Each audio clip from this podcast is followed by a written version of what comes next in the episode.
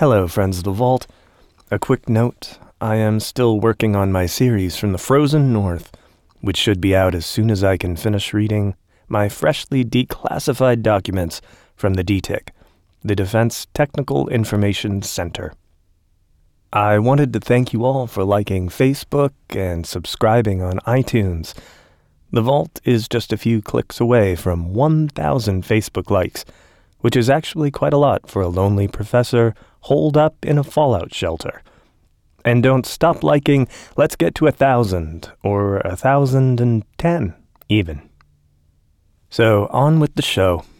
Here's a loose review of my favorite Cold War and fear-mongering headlines from my strange list of news sources for this week, Monday, May 6th, 2019.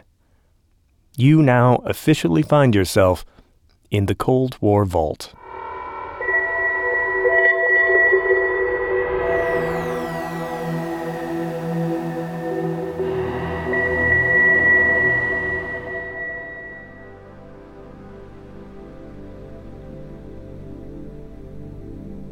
Personally, not professionally, my favorite fear-mongering rag is The Express from the UK.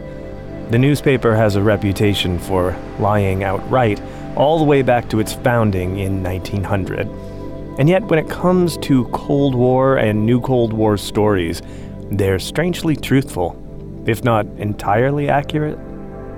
Maybe that's because things in politics and policy and 21st century political personas are so intrinsically insane that they don't need to make up headlines. Maybe they don't even need to make sense. For some reason, a uniquely unnecessary look at Cold War-era Britain came out just before the weekend and found its way to my inbox.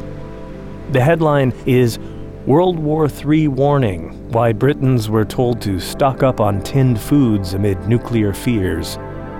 Well, without reading that, I have a pretty good theory as to why you would stock up on tinned foods, but let's read it anyway. The article is rooted in the Protect and Survive pamphlet and television broadcast series that was designed to be issued in advance of a nuclear attack. Protect and Survive is a scary compilation of information mixed with a little misinformation and a lot of haunting synthesizer music. Here, have a listen. It's the magic of the medium.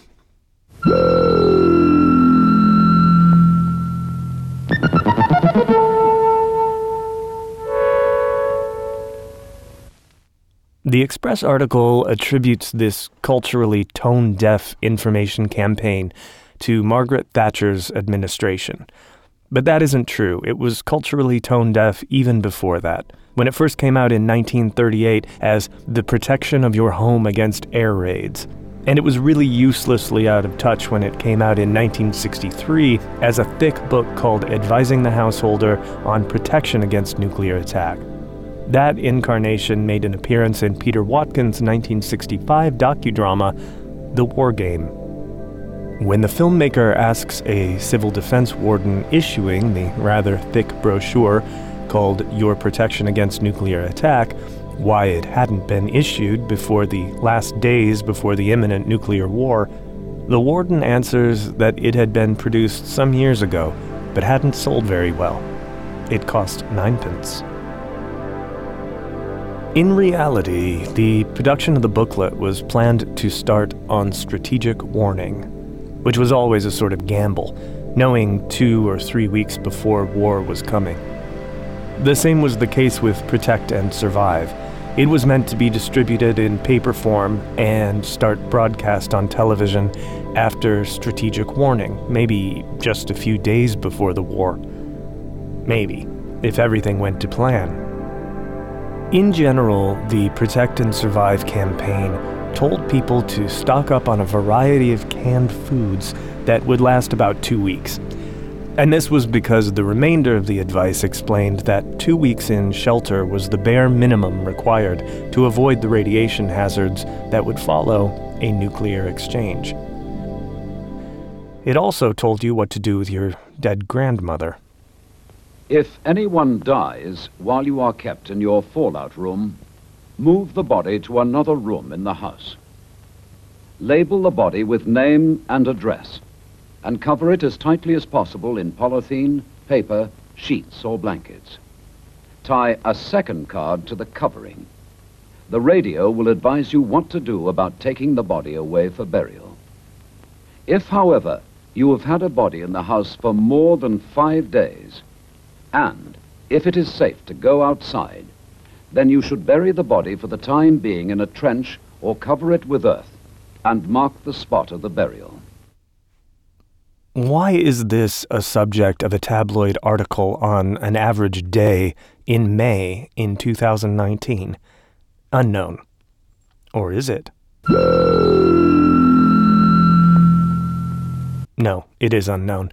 But thank you, Express. Keep up the fear-mongering. I love you for it.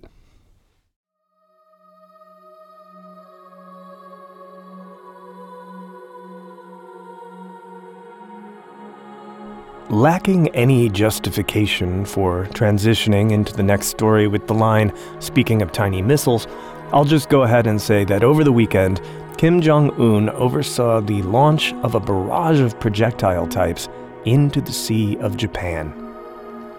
Early Saturday morning in the Korean peninsula, North Korea launched what it called a new type of tactical guided weapon. The North didn't elaborate on what it was, but the fact that it wasn't picked up on South Korean radar, or maybe it was picked up and lost, which they would never admit, but which seems more likely, hinted that it wasn't a ballistic missile. It was speculated that it was probably some kind of very short-range cruise missile. Some commentators likened it to the Israeli Spike, which has a maximum range of 25 kilometers, and some speculated that it was closer to the Russian Iskander, that is said to be able to fly 500 kilometers and destroy naval forces. As the day went on, it was clear that it was somewhere in between, with a likely range of between 70 and 240 kilometers. North Korea also launched 240mm and 300mm rockets, which make fantastic propaganda pictures. Most commentators agree that the purpose of the not entirely unusual show was to shake its fist at the US and President Trump in particular in advance of a potential new attempt at a nuclear deal. Trump, who was clearly rattled on Saturday morning, tweeted, "Anything in this very interesting world is possible." Upon rereading, the unrattled Trump went on to write, "I believe that Kim Jong-un fully realizes the great economic potential of North Korea and will do nothing to interfere or end it. He also knows that I am with him and does not want to break his promise to me. Deal will happen." Unfortunately, as North Korea's new, bought, or stolen weapons landed unrecoverably in the Sea of Japan, and its great economic potential has been in a holding pattern since the Korean War, this weekend's saber-rattling news masked another set of stories out of the peninsula last week. As of now, as in this week, 40% of the population of North Korea needs food. That's 10.1 million people who are what the UN World Food Program calls food insecure. And what that means is they will run out of food by next harvest. The government has reduced individual food rations to 300 grams per person per day. Grams of what?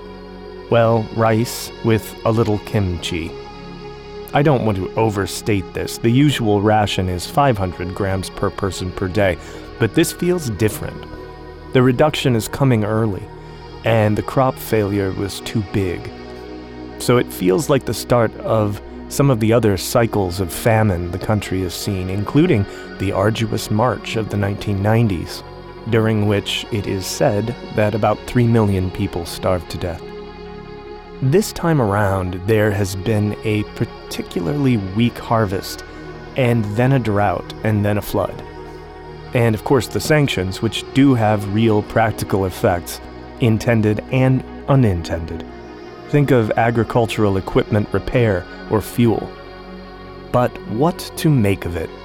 Well, very hungry people and armies might not win wars, but they will absolutely fight them because they have nothing left to lose. And sometimes those very hungry people and those very hungry armies drive the Germans out of Stalingrad. So I wonder how messy this could get. Stay tuned.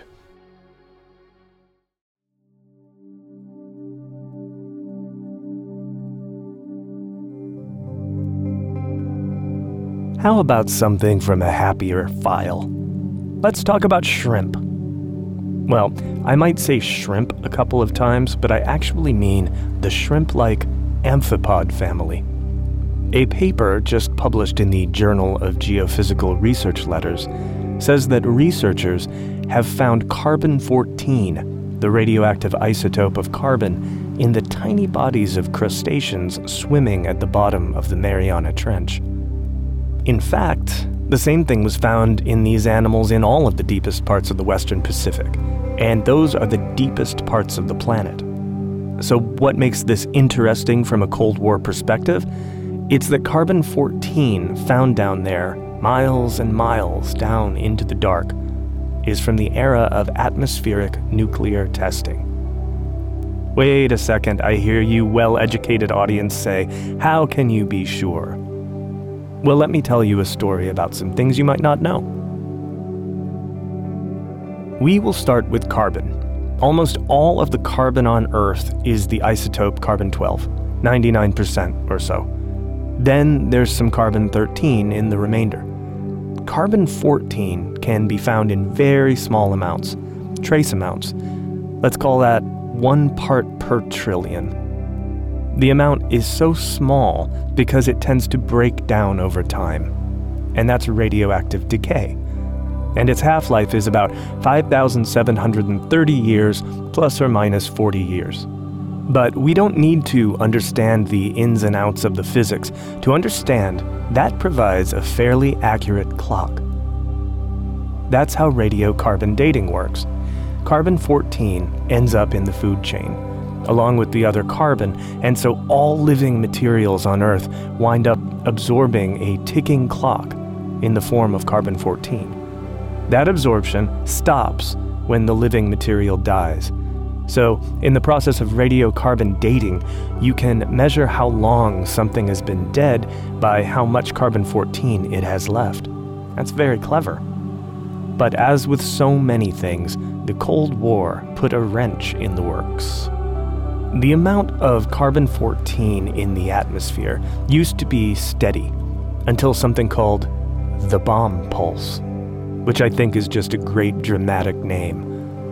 The bomb pulse refers to a sudden surge or pulse of carbon-14 in the biosphere caused by global atmospheric nuclear testing. It started in 1945 with the trio of bombs that year and ramped up wildly after that. It hit its peak sometime in October of 1963, when almost all atmospheric testing was abandoned. Since then, the extra carbon-14 has been decreasing at a regular interval of a little more than 1% per year. This has created a new kind of clock, so that any amount of carbon-14 found above and beyond the base level before 1945 can be associated fairly accurately with a year on the chart. When the slope on the chart was steep, accuracy was really high, around one specific year. Since the turn of the millennium, as the slope has evened out, accuracy has decreased to plus or minus 2 years, and it will continue to decrease until the technique becomes functionally useless and we return to pre-atomic levels of carbon-14. But what does that have to do with shrimp, you say? Well, the study that got me started on this little scientific history digression found a few things. Using traps 36,000 feet underwater, researchers pulled up the animals in question. They were analyzed for carbon-14 and it was discovered that the levels matched the chart for about 2004 to 2007. That means that they were really old for these kinds of amphipods. Their cousins near the surface only live for about 2 years, so that's a really interesting way to use the forensics to find out how old a shrimp is. But there's something even more important. About 2 miles below the ocean's surface, the elevated carbon-14 quantities drop off. So 2 miles down, things are as pristine as 1945. But at the bottom, 6, almost 7 miles down, the levels are the same as the surface. And that means that the bomb pulse carbon has reached the farthest known extents of the biosphere. The bomb pulse carbon is everywhere. All of that's very interesting for scientists of all stripes, but my last point there actually goes a little deeper. The pun is intended. And it becomes a little more personal too. Personal for all of us. Because everyone who has lived since 1945, and that's literally 100% of everyone alive on Earth, and every tree and every living thing has atoms of carbon in their bodies that were born in a nuclear mushroom cloud. That's you and me and everyone yet to be born until about 2040, when the bomb pulse will finally fade into the background. If we're lucky, anyway.